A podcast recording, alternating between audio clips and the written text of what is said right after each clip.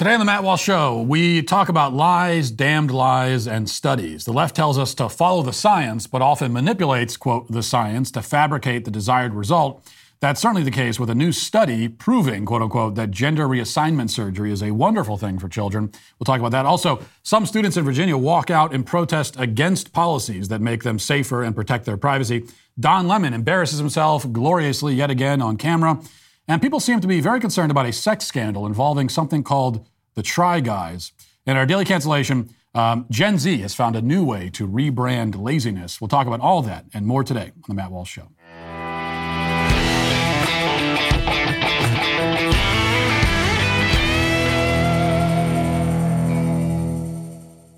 Supreme Court decision to overturn Roe is a huge, albeit long overdue, step in the right direction, but there's still a long way to go to get rid of, uh, of abortion in our country. We got a long fight still to fight. Many companies are bowing to the woke mob, unfortunately, by donating to pro choice causes and candidates or reimbursing their employees' travel expenses so that uh, if they live and work in a pro life state, they can travel to a pro abortion state, get an abortion, be back at work on Monday. Well, what if I told you that if you're currently on a phone plan with one or more major carriers, you might be supporting these companies and their pro abortion agendas with your monthly phone bill. Don't let abortionists use your money to fund policies you don't believe in. Switch to Charity Mobile instead. Charity Mobile is a pro life, pro family cell phone company that sends 5% of your monthly plan price to the pro life charity of your choice. You don't have to compromise on values or good phone service for that matter. Charity Mobile offers the latest 5G phones, no device or service contracts, great nationwide coverage, and live customer service based right here in the USA. The fight for the right to life continues, and pro life causes need your support more than ever. You can help by sw- simply switching your phone service to Charity Mobile today. Call 1 877 474 3662 or chat with them online at charitymobile.com and mention offer code Walsh to redeem a free cell phone. That's charitymobile.com and mention offer code Walsh.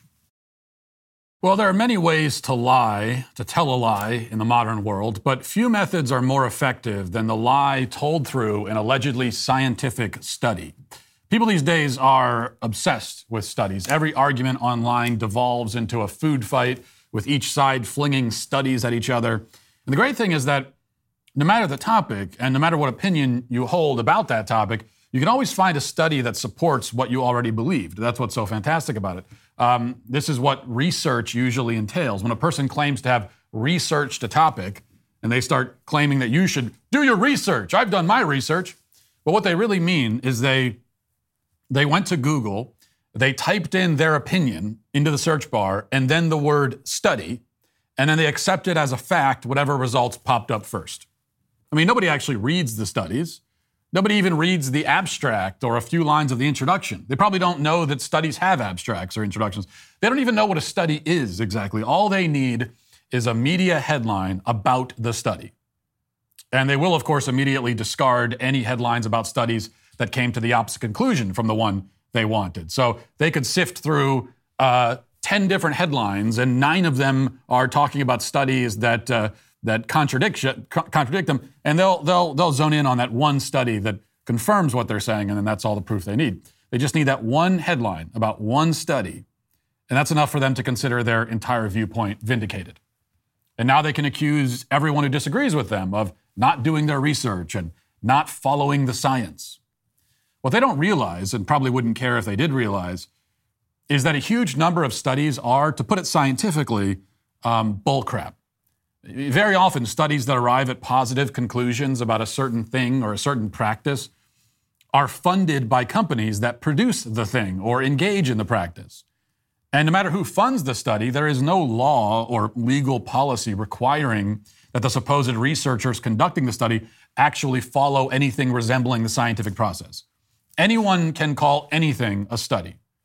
A few years ago, I've mentioned this before, there's a nine year old boy conducted an informal survey of a few plastic straw manufacturers and arrived at the conclusion, based on his estimate from these conversations, that Americans use 500 million plastic straws a day. And the media trumpeted it as a, as a study proving that Americans use 500 million plastic straws a day. And that study, which mostly consisted of a fourth grader making up statistics for a school project, was used to pass legislation across the country banning plastic straws. Every time you, go to a restaurant now and you use a, a, paper straw that dissolves in your soda within 30 seconds, um, well, it's because of this study, which was not really a study at all, but this is how studies work. And the other thing you often notice about them, they tend to arrive at the most convenient times. Which brings us to this headline from, from CBS News. This was published last night. Quote Top surgery drastically improves quality of life for young transgender people, study finds. Wow. Now, I mean, that is great timing for the left, isn't it? The practice of performing double mastectomies on minors has come under intense scrutiny. We're working on a legislation to ban it in this state. And what do you know? Turns out that um, studies prove that a girl's physical well being can be greatly improved by cutting her breasts off. Just like that. I mean, they needed a study, they didn't have one, they needed one, and there you go, they have it. Wow.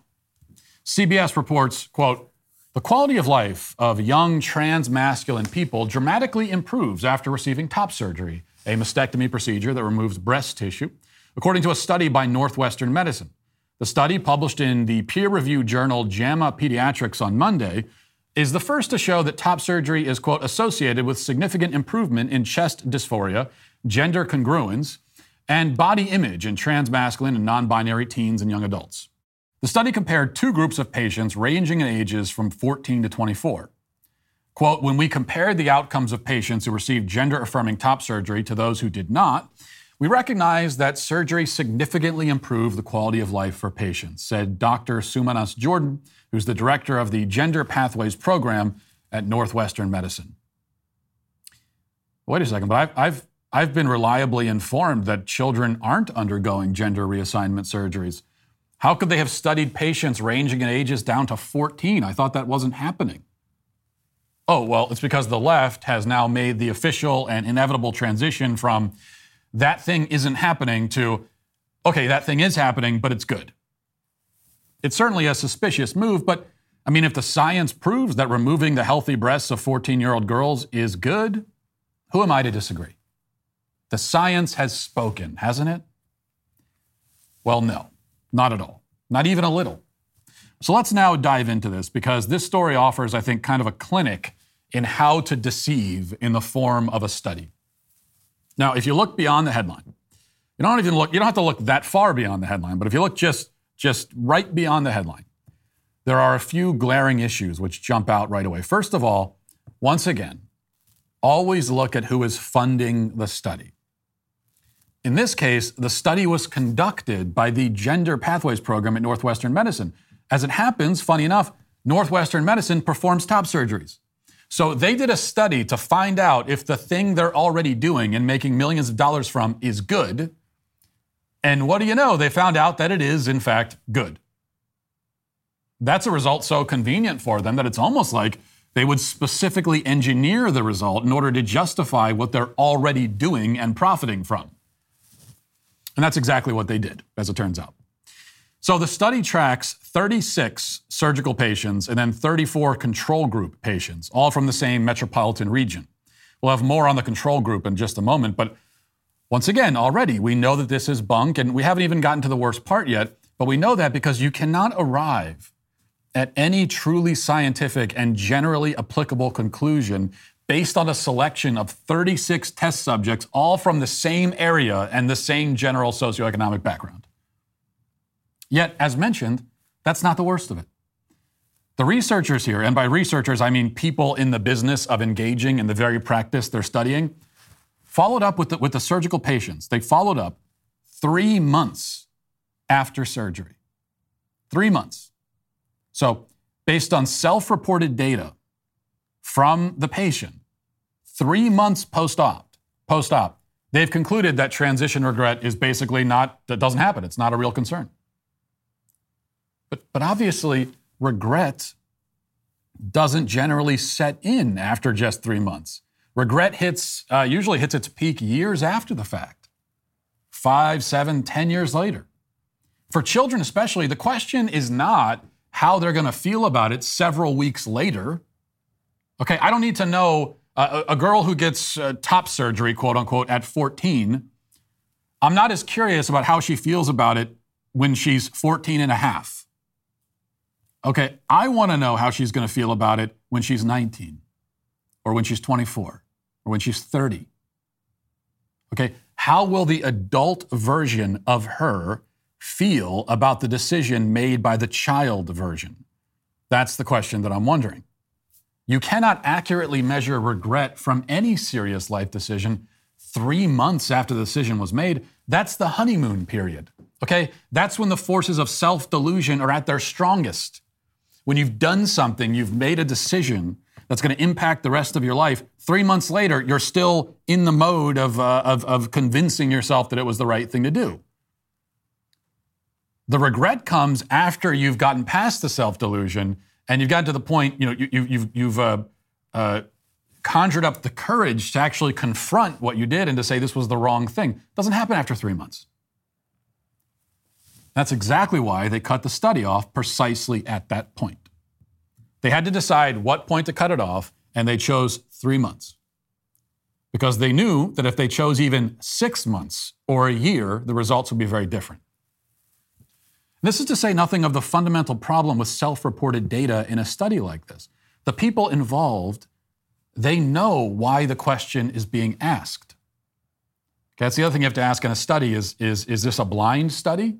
Okay, blind study is the people involved in the study, the, the, the, uh, the subjects, uh, they don't know what they're doing or what the study is about or why they're there. If it's not a blind study and the people know why you're asking the question, then that's going to skew the results. They know that if they say they feel regret, it will be used to fuel what they perceive as, quote, transphobic talking points. So they have no incentive to be honest and every incentive to paint a rosy picture. What about the control group? Well, that consisted of 36 dysphoric girls who did not get surgery but still received gender affirming care, quote unquote. What that means is that every member of the control group was on the path and in the system that promotes surgery. So if they're asked whether they'd be happier with surgery, it's no wonder they'd say yes. A true control group would be gender confused girls who received counseling to help them accept and love their female bodies. Because that's the true alternative that they should be testing against. But the faux researchers here ruled out that possibility from the beginning. And I haven't even told you the best part. Uh, you will find, if you read it, buried deep within the bowels of this fake study, the begrudging admission that 11 participants were not counted in the final result because they were lost to attrition. What does that mean? Well, it means they dropped out and they stopped responding.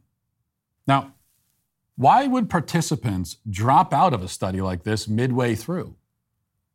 why would they stop responding? especially if they felt great about what they did. Why wouldn't they respond? Could it be that they regretted the surgery and were too embarrassed to talk about it? Or else, as mentioned, they didn't want to say anything that would give ammo to the other side? Is that what happened here? I mean, we can't say. The researchers didn't seem very curious, curious enough to find out, so we don't know. But let's just make a, a very conservative estimate.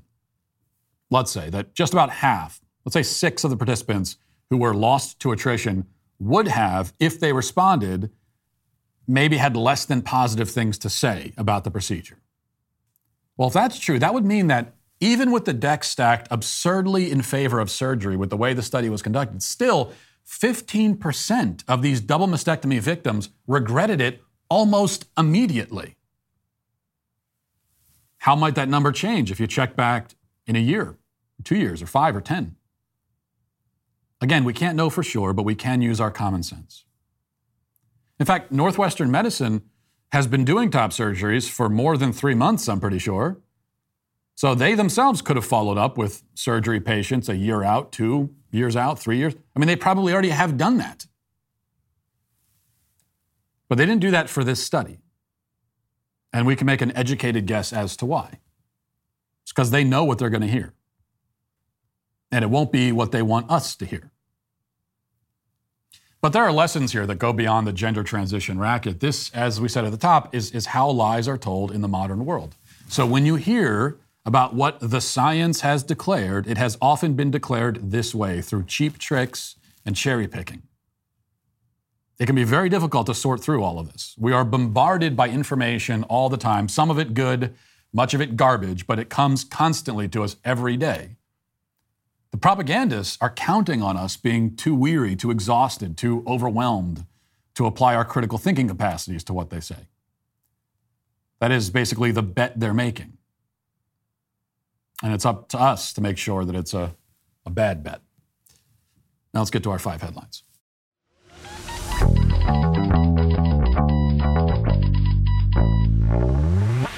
Inside every progressive is a totalitarian screaming to get out. And the team at Front Page Magazine has been unmasking these totalitarians since the earliest days of the internet. Founded by David Horowitz, a former leftist who ultimately became an enemy of the left and a best selling author, Front Page Magazine has spent over two decades combating the radical left's efforts to destroy America. Their two new podcasts you have to check out are The Right Take with Mark Tapson and The Jason Hill Show. They offer riveting interviews and an insightful um, insights into uh, uh, politics, culture, and current events.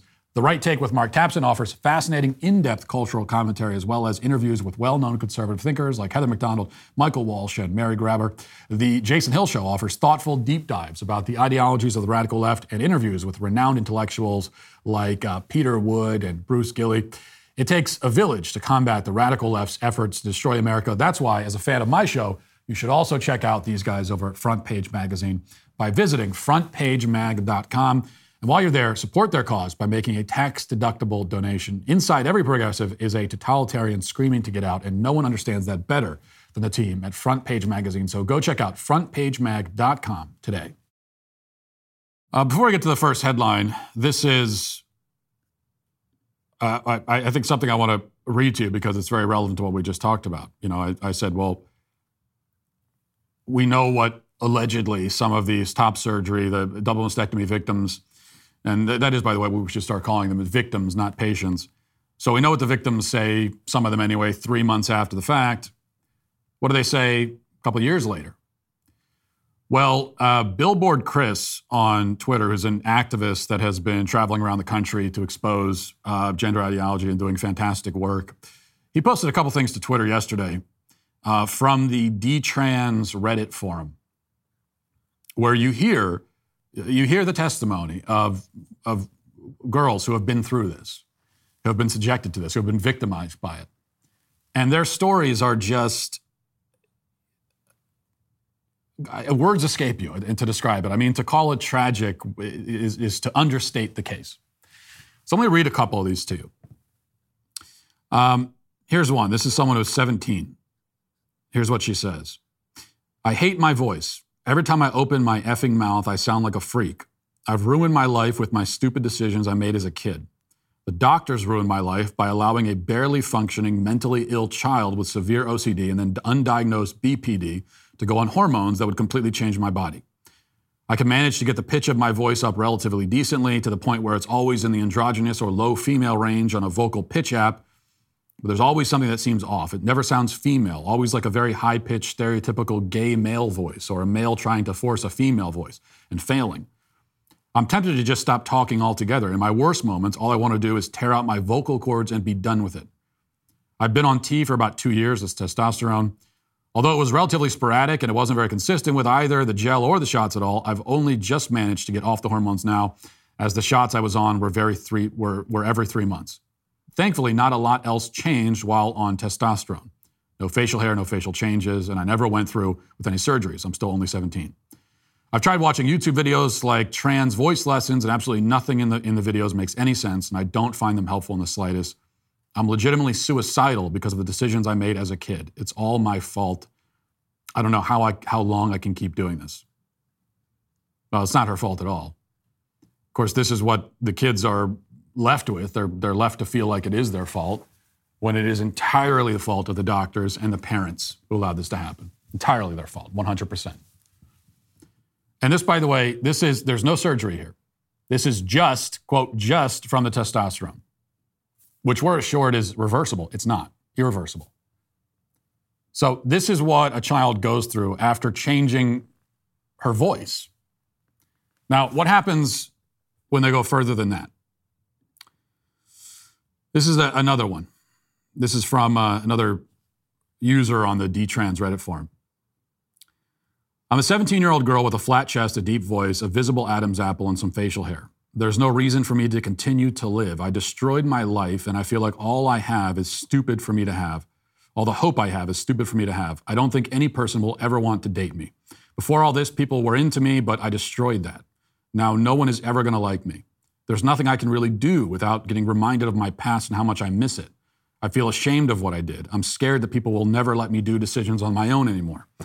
I was just a kid and I would have needed someone to help me accept myself, but my therapist didn't question my transness. I can't stop thinking about the life I could have had. I also think other people will now believe that there's something better than me. I love my mom. She's an amazing mom. She stopped me the first time from transitioning, but the second time she was also brainwashed and sadly thought that when all these professionals say it's the right thing to let your kid transition, then it must be the right thing. She thinks it's all her fault, but it isn't. I want to kill myself, but then she'll feel even more miserable. How can I kill myself and let her know that I, I want her to be happy? I'm 17. Why do I have to think about ending my life? It's too much for me to handle. There's no joy in my life anymore. So this is a this child is 17 years old and got the surgery. There's another uh, post where she talks about how she got the surgery when she was 14. So this is three years later, and we don't know exactly based on this when the regret started to set in, but three years later. So you follow up three years later, still childhood, and this is what you find. As I said, words uh, cannot quite do justice to the enormity of, of the evil here, the, the depths of the evil. The people who are pushing this and promoting it are, as I have said many times, and I, and I believe with every fiber of my being, these are among the worst human beings, the ones who are pushing it and promoting it and doing it. Two kids are among the worst human beings who have ever lived on the planet. I mean, they, they belong in the same category. The Nazi comparisons and all the rest of it are tired and overplayed, but, but they belong right in that category. In the category of the most monstrous uh, demons to have ever walked the face of the earth.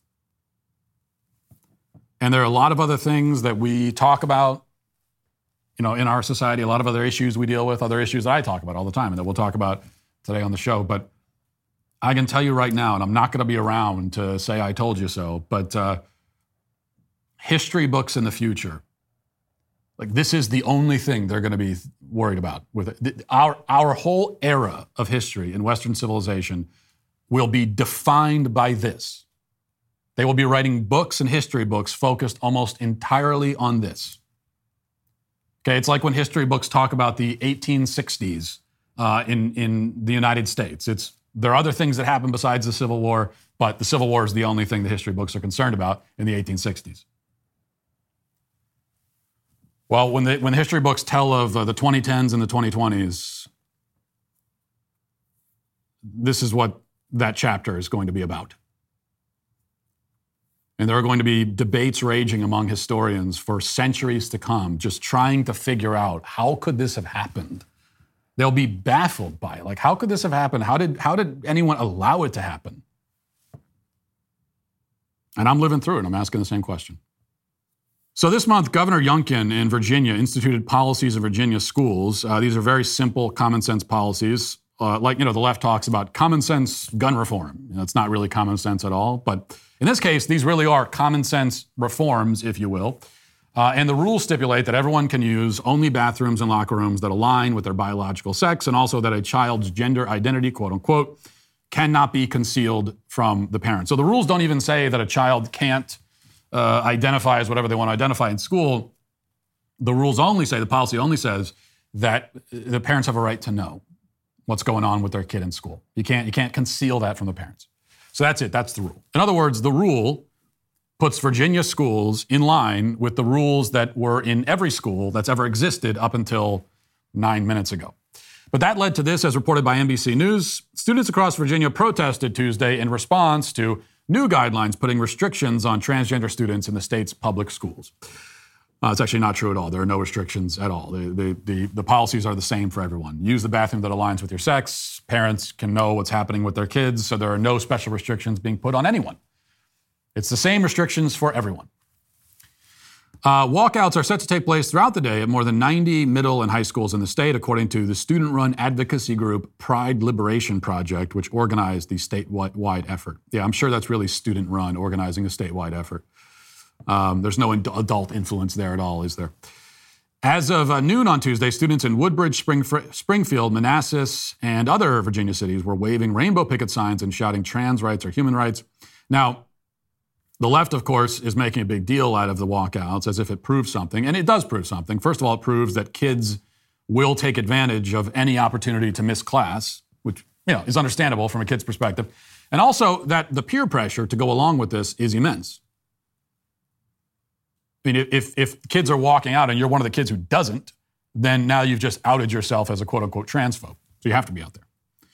And also, it shows that kids have been sufficiently brainwashed so that even some of these girls, many of them probably, who go to these schools, will protest against policies that grant them safety and respect. Okay, so they, they are protesting against their own dignity and safety because they're kids, they don't know any better. One such student was interviewed on uh, cable news. This is on MSNBC, and let's listen to a little bit of that. Tell us about these walkouts today. Do you think they delivered the message that you wanted them to send? I think looking at social media, looking across the press that we've received today, I really think that we got the message across that we wanted to, which is Virginia students are not behind these proposed guidelines. Governor Youngkin's team uh, has, is telling NBC News in a statement partly that when parents are part of the process, schools will accommodate the requests of children and their families, adding parents should be a part of their children's lives. I wonder how you'd respond to that. Of course.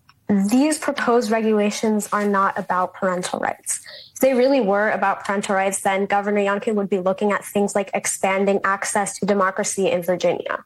This isn't about parental rights. This is about attacking Virginia students. We also hear that Governor Youngkin doesn't think that students understand how harmful these policies can be. Countless students in Virginia have read these policies and understand that the real implications are not to protect the rights of parents, but instead to deny our identity, our humanity, and our very existence. You know, I actually feel sorry for this girl. Uh, of course I do, because she's just a kid. She's in high school, so she's, I don't know, maybe five or six years older than, than my own kids at most. Um, and unlike what you hear maybe from some older leftists, especially elected Democrats who are going on and on about trans rights, and they don't believe anything they're saying, she believes it. she totally believes it.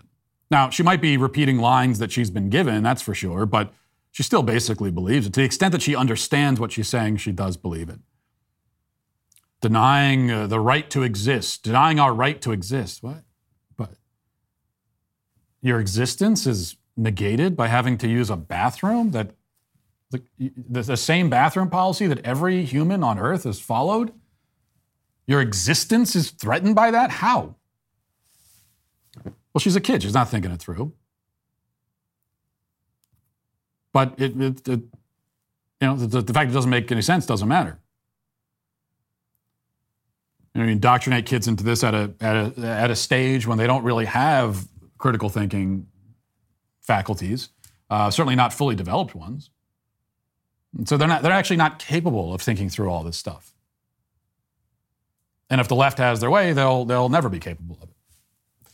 Speaking of someone who doesn't have critical thinking skills, this is another great moment on CNN. It's almost as good as that lady giving Don Lemon a lesson about the history of slavery, which one of, one of my favorite all-time cable news clips. Was from a couple weeks ago, if you remember.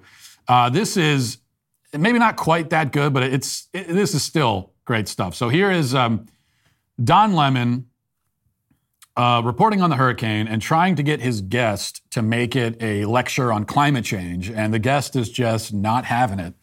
Let's watch. Can you tell us what this is and what effect climate change has on this phenomenon?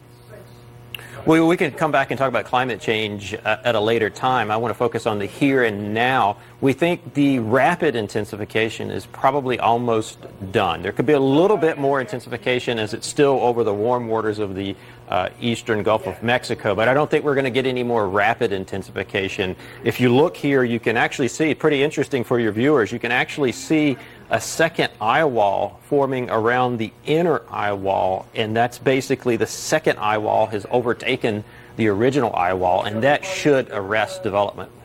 Uh, so listen, I just I'm just trying to get that. You said you want to talk about climate change, but what what effect does climate change have on this phenomenon that that is happening now? Because it seems these storms are intensifying. That's the question. Here. I don't think you can link climate change to any one event. Okay. On the whole, on the cumulative, uh, climate change uh, may be making storms worse, uh, but uh, to link it to any one event, um, I, I, would caution against that. Okay. Well, they, listen, I grew up there, and these storms are intensifying. Something is causing them to intensify.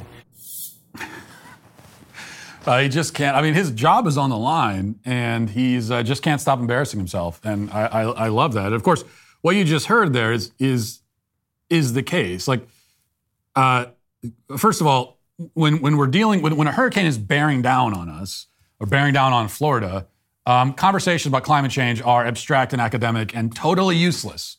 They're not going to do anything for us right now. Even if it's true that that that climate change, like you driving your car to work, actually cause you yourself during your commute, you you scumbag, you villain, you have caused this hurricane. Even if that was true, that doesn't do anything for us now. Okay, now we got to deal with just like the, the reality of this hurricane. How do we respond to it? And that's what he's trying to talk about. But Don Lemon wants to take in the other direction. But of course, as he points out, that's not true. You can't, at most, when it comes to climate change, you can talk in, in general, broad strokes. You can't take one specific event and just declare that this is happening because of climate change. So, what you're saying is that if not for um, alleged man made climate change, this hurricane wouldn't exist or it wouldn't be as serious. Like this specific hurricane would not be happening or wouldn't be as serious if not for people driving their cars to work. How could you possibly know that? Even based on the left's own logic, you could accept everything they tell you about climate change. Just accept it uncritically, which you shouldn't, by the way, as we've already gone over. You shouldn't accept uncritically anything they say ever about anything. But um, even if you did, it's, you still can't draw the connection to one specific event. And we know that because hurricanes I, I keep saying it until I get blue in the face, but it, hurricanes have always happened. And you can, now Don Lemon might say, oh, well, I grew up in Florida. I remember, but hurricanes have gotten more serious. That's an, yeah, there's some anecdotal data. Uh, okay, well, Don Lemon was experienced some hurricanes, and he knows that these are worse. Well, if you're doing the anecdotal thing, I mean, I've, I've never lived uh, in, a, in a hurricane prone area. But I have been watching, unfortunately, cable news since I was a, a, child. And what I know is that the media, every single hurricane season, has said that it's the worst season ever and that every hurricane is a monster. It's the worst thing that's ever going to happen. And then sometimes it actually pans out in the hurricane, like this, that might well be, looks like that's going to be the case with this one. The hurricane actually is as bad as they say. But, but, but I know the media says that about every hurricane and every hurricane season. And that's been the case for as long as I can remember. So there's my anecdote in competition with, uh, with Don Lemon's. You can also go, it doesn't take long to go, you, you, can, you can go online and look up uh, deadliest hurricanes in history, worst hurricanes, most serious hurricanes. And you're going to find uh, dates going back to the, like the 1600s. Of course, when you, when you start going farther and farther back, it's, there, there aren't as many records so how do we even know? Like if if uh, if the worst hurricane in history hit Florida in let's say the year I don't know 1307, how would we know that? There wasn't there were people around, but there weren't people around uh, keeping reliable historical records about these things, measuring wind gusts and everything. They didn't have satellite data certainly. So how would we even know it? It's one of the problems you run into when you start making declarations about this is the worst weather event in history. How could, how could you possibly know that? When there have been serious weather events occurring on the face of the earth for billions of years, and we've only been keeping records of them for, I mean, comparatively, we've basically been keeping records, reliable records for, uh, for five seconds in comparison to the whole history of humanity and certainly of the, of the earth itself. That's the problem. Uh, not that it, Don Lemon really sees it as a problem. Daily Wire has this report Oregon has spent more than $300 million on services for drug addicts, but experts are warning lawmakers that the state's efforts are not working. Since Oregon uh, effectively decriminalized drugs in 2020, the state has poured about $302 million into addiction and social services for addicts, but the overdose rate, death rate rather, has only risen, largely driven by the influx of fentanyl.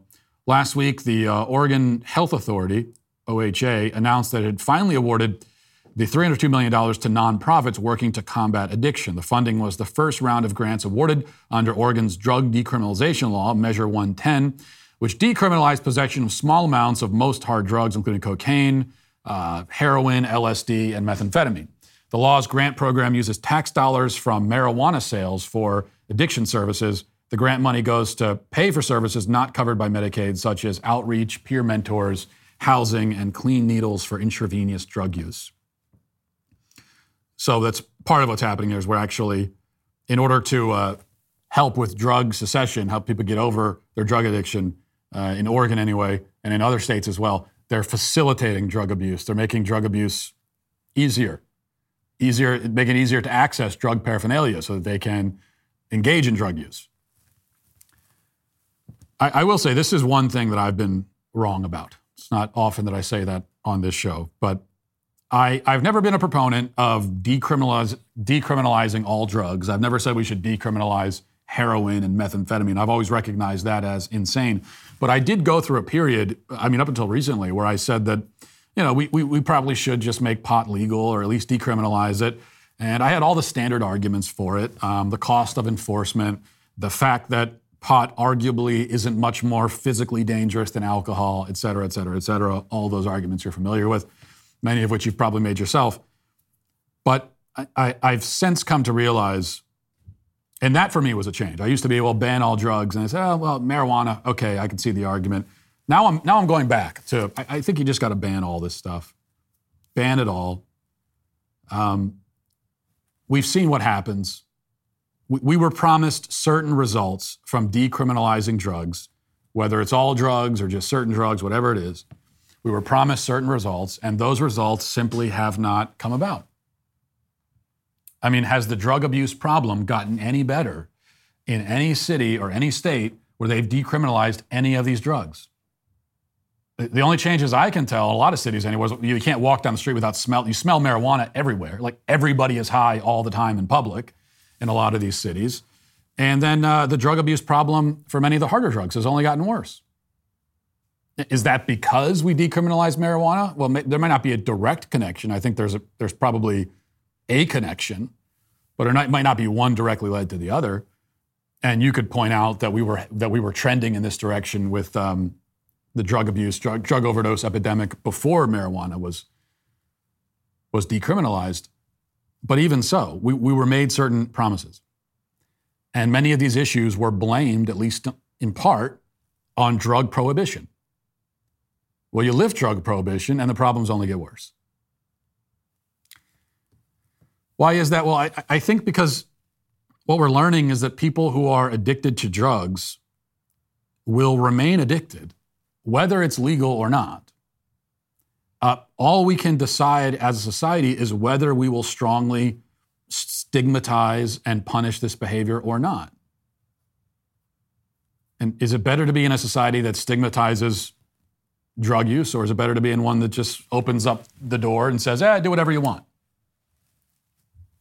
Well, you could stigmatize it and, and criminalize it. You're not going to get rid of it. We all understand that. But is it better to live in a society where people are just literally laying on the sidewalk using drugs, passing out, overdosing. So you walk, walking through a city means you have to step over the bodies of uh, people who've OD'd on God knows what. Is, is that an improvement? I mean, that, that is what it looks like we've discovered when you get rid of the stigma and you also get rid of the legal penalties on these drugs. Seems like a massive mistake to me. Here's a clip of um, Mayor Eric Adams in New York trying to, I guess, elevate his own city and state by putting down others. Classic bully move, I guess. Here he is. We have a brand. New York has a brand. And when people see it, it means something.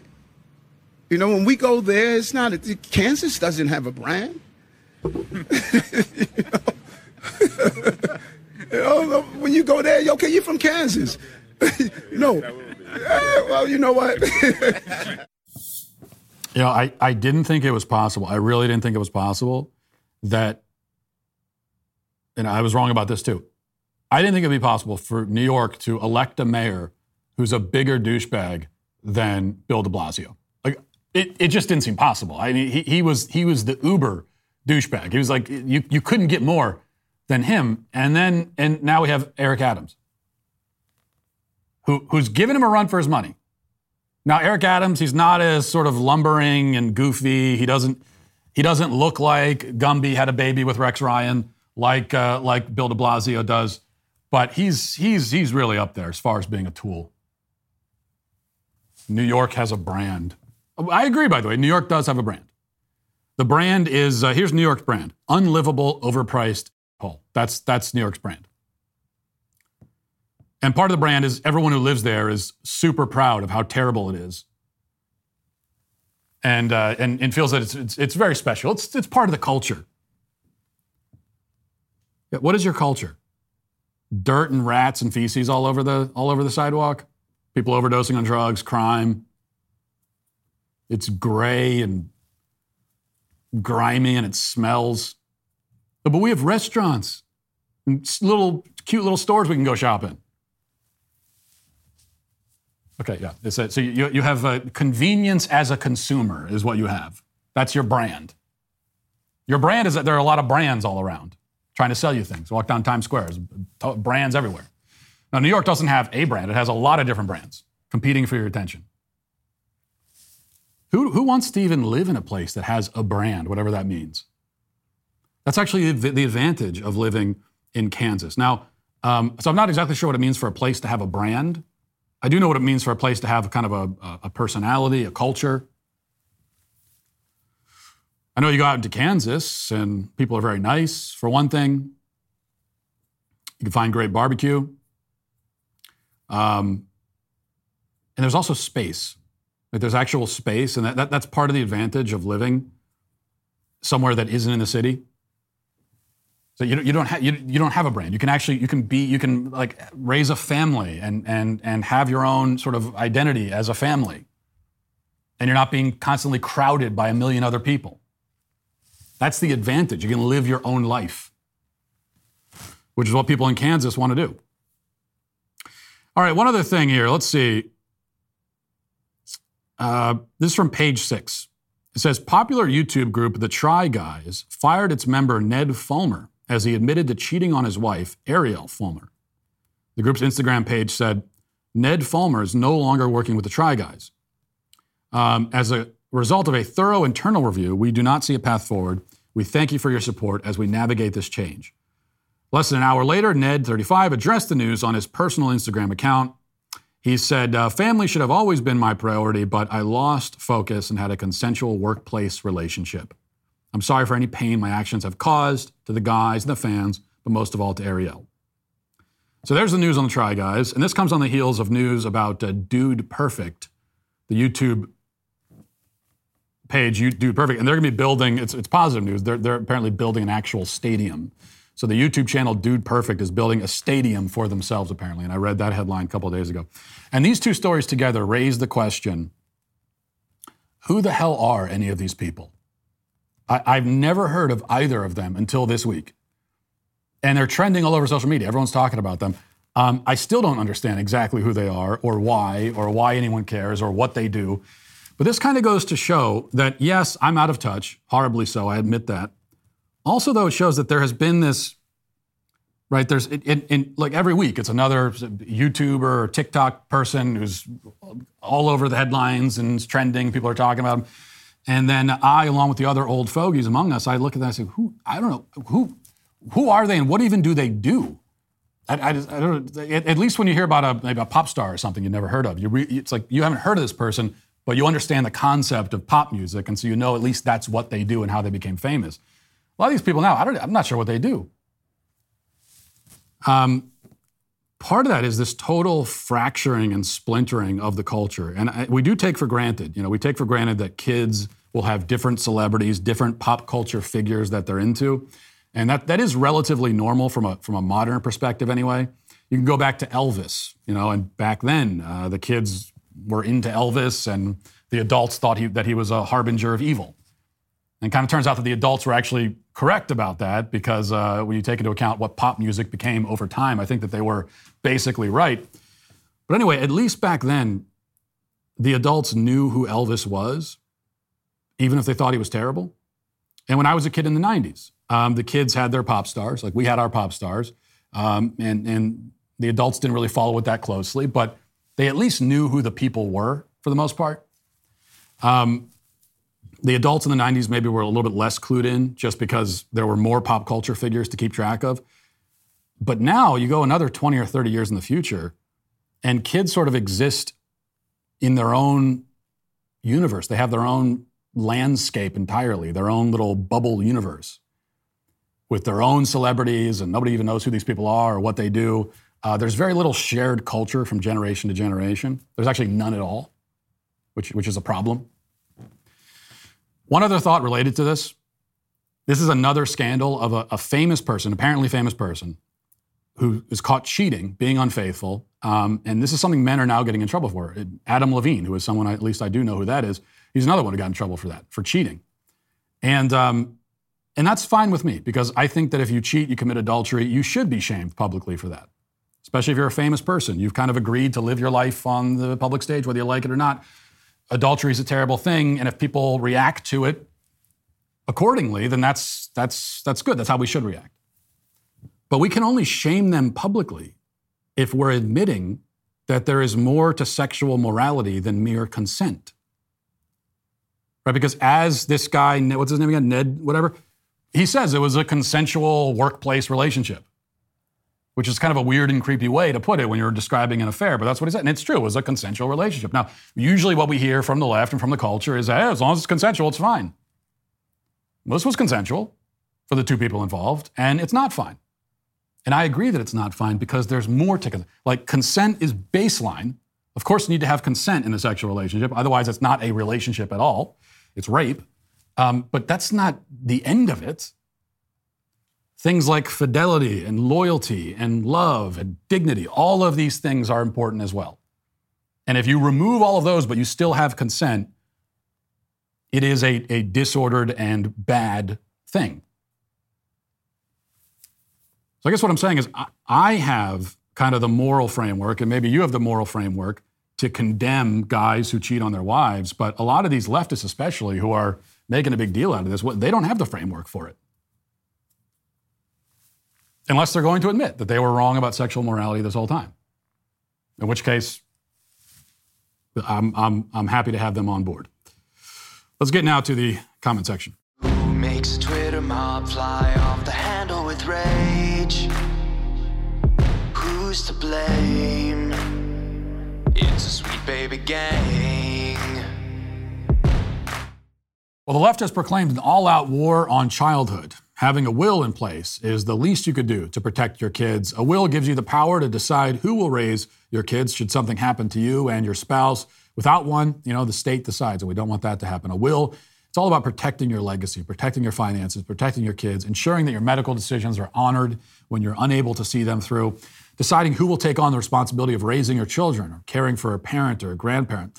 A will may be your only opportunity to direct important family heirlooms, financial investments, and responsibilities to the proper people in your life. Plus, it's incredibly easy and affordable with Epic Will. Epic Will bundles your last will, living will, uh, healthcare power of attorney, HIPAA release, and durable financial power of attorney.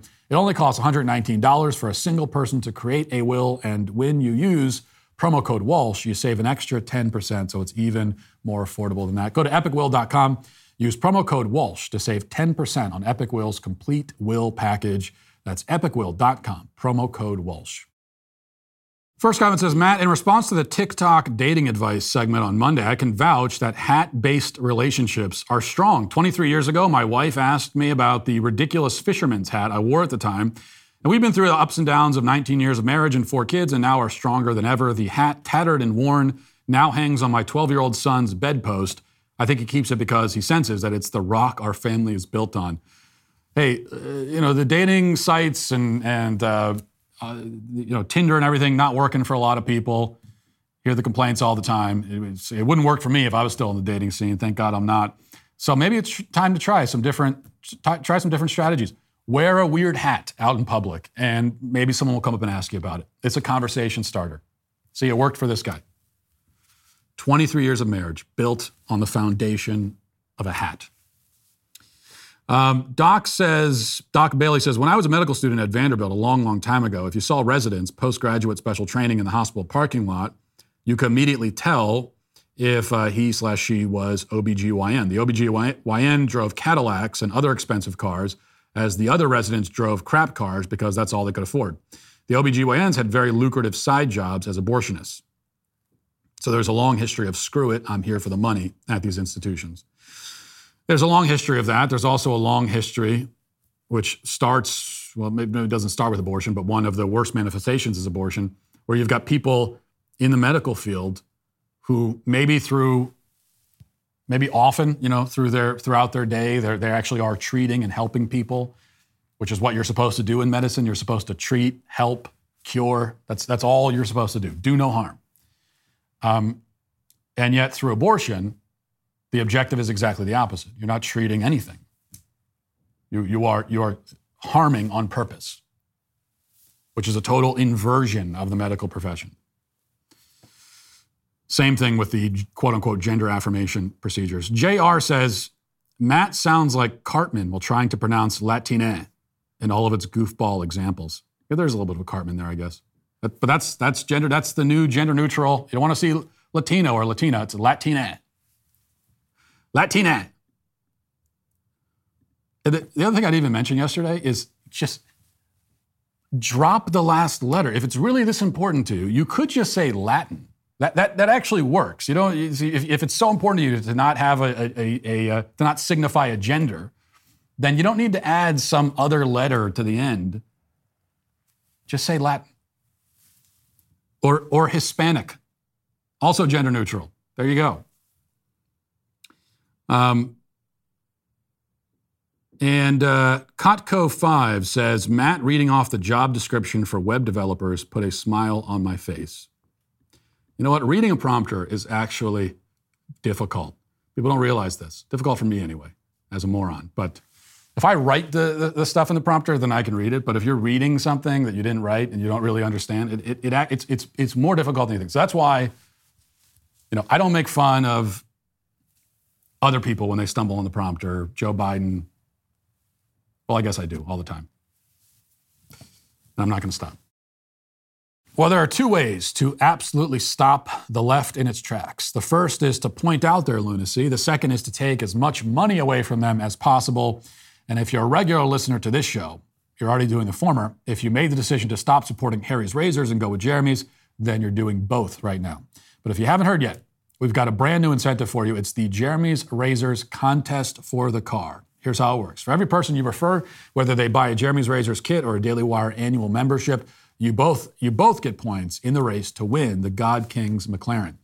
If someone from the Sweet Baby Gang wins this thing, it would warm my heart. I will never drive a car like this because I'm driving a 12 passenger lunker all around.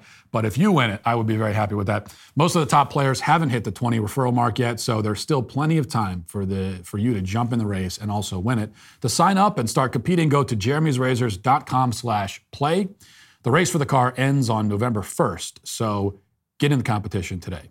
See terms and conditions for complete details at jeremy'srazors.com slash referral terms. The program is open only to legal U.S. residents residing in the U.S. slash D.C., excluding residents of Colorado, Connecticut, Maryland, Puerto Rico, and U.S. territories and possessions 18 and older. Remember, friends don't let friends shave with woke razors. Now let's get to our daily cancellation. So, you've heard about quiet quitting, which is the new modern trend where employees essentially stop trying, but they remain on the job, attempting to sail by on minimal effort, doing the bare minimum. Um, this was a movement pioneered by Gen Z with a big assist from millennials who are always eager to join any trend, especially one that involves being lazy. Of course, I say the movement was pioneered by Gen Z, but they in fact did not invent laziness, though they are the only generation maybe narcissistic enough to think that they did. No, they invented the phrase and the hashtag and the TikTok videos promoting it. And now the makers of Quiet Quitting are back with a new hit called hashtag Act Your Wage. This is another viral trend, which is essentially the same thing as quiet quitting, sort of taking the Marvel approach where the sequel is a carbon copy of the original. The act your wage trend, which has taken off on TikTok, is apparently best explained by this viral video, which has millions of views from TikTok user Sarai Marie. Let's uh, take a look. Do you even know how to do your job? I don't understand what. Hey, Veronica, I'm gonna have you take this home and work on it tonight, okay? Respectfully, Susan, I'd rather spend time with my family. Veronica, did you just decline the Zoom meeting that's at 6:30 tonight? Oh, yeah, I did. I did do that. Yeah, because it's outside of my working hours, 9 to 5, so I won't be attending. All right, Veronica, I do need you to be available during your vacation, okay? Susan, you'll be blocked on my vacation because I won't be answering. Okay, Veronica, I'm gonna need you to complete all of this today. Susan, do I look like two people to you? No. Oh, okay, just making sure. Because that looks like the work of two people, right? Right? And I'm one. I'm just one person, right? And it's time to go home, five o'clock. Right, thank you. Bye. It would appear that uh, acting your wage means being so grating and annoying and shrill that you end up sitting alone in an empty corner of the office because everybody else has jumped out the window. Now, if you're still confused about what this movement is supposed to be, the New York Post has more details. Quote, the video is tagged Act Your Wage, a hashtag that has amassed 37.6 million views and counting on TikTok. It's part of a movement among young workers to only do what they're paid for and no more, and to urge their coworkers to do the same. Proponents of Act Your Wage see it as setting a firm, healthy boundary in the workplace. Acting your wage might sound similar to quiet quitting, which became the biggest buzzword in the office as the summer came to an end, but there's a fine line between the two movements. Quote, motivation is the bridge between the two, but they're still two very different and separate constructs. Maisha Ann Martin, head of people analytics of the software company WorkHuman, told the Post, in short, quiet quitters are doing the bare minimum and trying to get away with it, while the act your wagers are doing exactly what they're paid to do, not more and not less. So, I mean, they're all just a bunch of lazy bastards. In other words, for a real world example of this phenomenon, um, not that anyone needs a real world example of laziness, I think we all kind of get it, but Insider has an article about acting your wage, and it tells the story of a 22 year old cashier named Claire. And this is kind of important for a point we're going to make here. This is what it says. Claire is adamant about acting your wage. She's watched cycle after cycle of the store being fully staffed where workers feel they can have a life outside the job and then something happens to upset the balance, whether it's management changing workers' hours or a particularly demanding customer, and coworker after coworker walks out. Quote, if the job is something I can do and it's not taking from my life more than it gives, i.e., the money, then uh, I can withstand fussy customers and strange management. I can brush all that off, she said. I do understand there are times when a job is just not worth it, though. For Claire, who makes about $13 an hour in Texas, the job is still worth it, but that's because she acts her wage. She does what she's expected to do, but doesn't take on more or stretch herself more than she needs to. It's another side of quiet quitting, and it's a practice that she thinks is especially important for Gen Z. Quote, I have control over when I show up and when I leave, she said. While I'm there, I'm going to try at least to do as I'm told, but I'm not going to do a nine to nine. For Claire, acting her wage is all about keeping her identity separate from work and not feeling the need to go above and beyond. Yes, don't go above and beyond. That is indeed the timeless mantra of losers and mediocre nobodies everywhere. Now, we should first note here, as we did with the quiet quitting trend, that proponents of this approach do, in theory, make a couple of valid points. So it's true that you should have a life outside of work. It's also true that you, you need to know how to set boundaries, not just at work, but in general, so you don't get taken advantage of. But both of these potential positives are ultimately neutralized because, for one thing, there is no real value in ensuring that you have extra time outside of work if you aren't going to spend that extra time doing something enriching and worthwhile. So most of these people will just go home and scroll through TikTok. That's how they're spending their extra time. We heard in the video that Veronica wanted to spend more time with her family. But the problem is that these days, most people in their 20s don't have families. So by family, they really mean their couch, their phone, and their HBO Max subscription. And, and if you have to choose between putting some extra hours in at work and staring like a zombie at a glowing screen for six hours until you fall into a drooling stupor and eventually drift off to sleep, I think the former is often the better choice. Second, setting boundaries is important, but in the adult world, you need to know how to do that with a certain amount of tact and diplomacy. So the real trick is to be firm and clear and yet not obnoxious. But the problem, and you know, the video, uh, what the video is recommending is that employees act like a bunch of spoiled toddlers, turning up the smarmy level to 100, screeching like overgrown bats, and acting uh, offended that their boss would even ask them to do a little bit extra. That's see, you can't. This is what you have to understand, kids. You cannot talk to your boss that way. You might you might wish that you could, but you can't. So in the real world, where your boss comes up to you, no, I'm not doing that, Susan. Get the hell out of here. This is not a movie. You can't talk to people that way.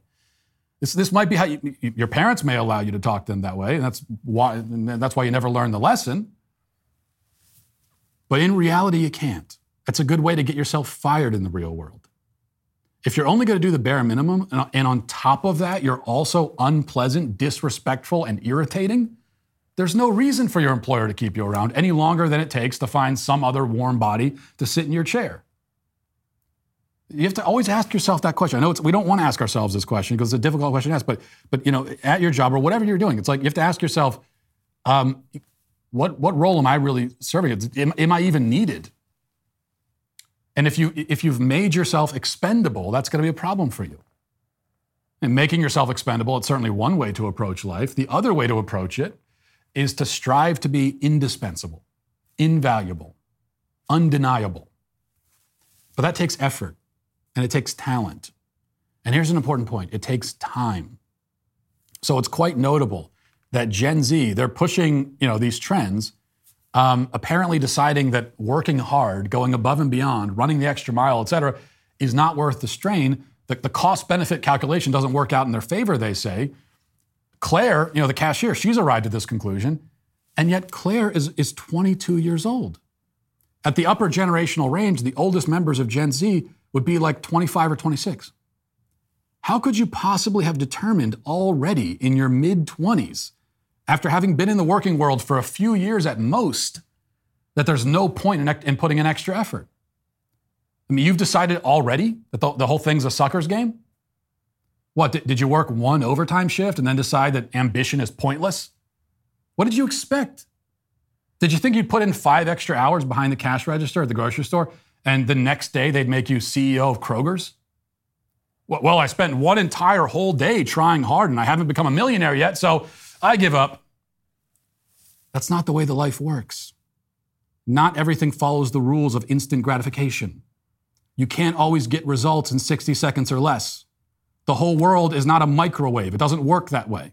Success comes slowly and painfully and with lots of peaks and valleys, valleys and frustrations and with stops and starts and with hardship. Now, speaking personally, I am now at a point in my career where I'm willing to say that I am having some success. I'm not done, not nearly, I'm not satisfied, not even close, but I've hit certain milestones that are important to me, that I've been working towards. And, uh, and so, you know, and, and that's a good thing. Do you know how long that took? Like a decade and a half, more than that, actually. And you're giving up after what, three months? You're ready to quiet quit when you just quiet started last week? How fast do you think success comes? We said hard work pays off. We never said it pays off in 30 seconds. Life is not an ATM. You can't just press a button and the cash comes out. It takes longer, a lot longer, to get the payout. But here's the good news if you're a younger person and you're just starting out in your career, the deck has been cleared. Okay, many of your peers are, are, are settling for mediocrity already. They haven't even tried yet and they've decided there's no point in trying. They, they totaled their cars on the first speed bump they came across. They ran into a mild breeze and were knocked on their asses and have no interest in getting up. This is an opportunity for you if you're not one of those people.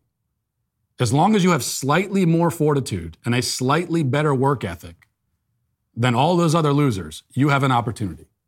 You, you only need to be slightly more useful than a slug to set yourself apart.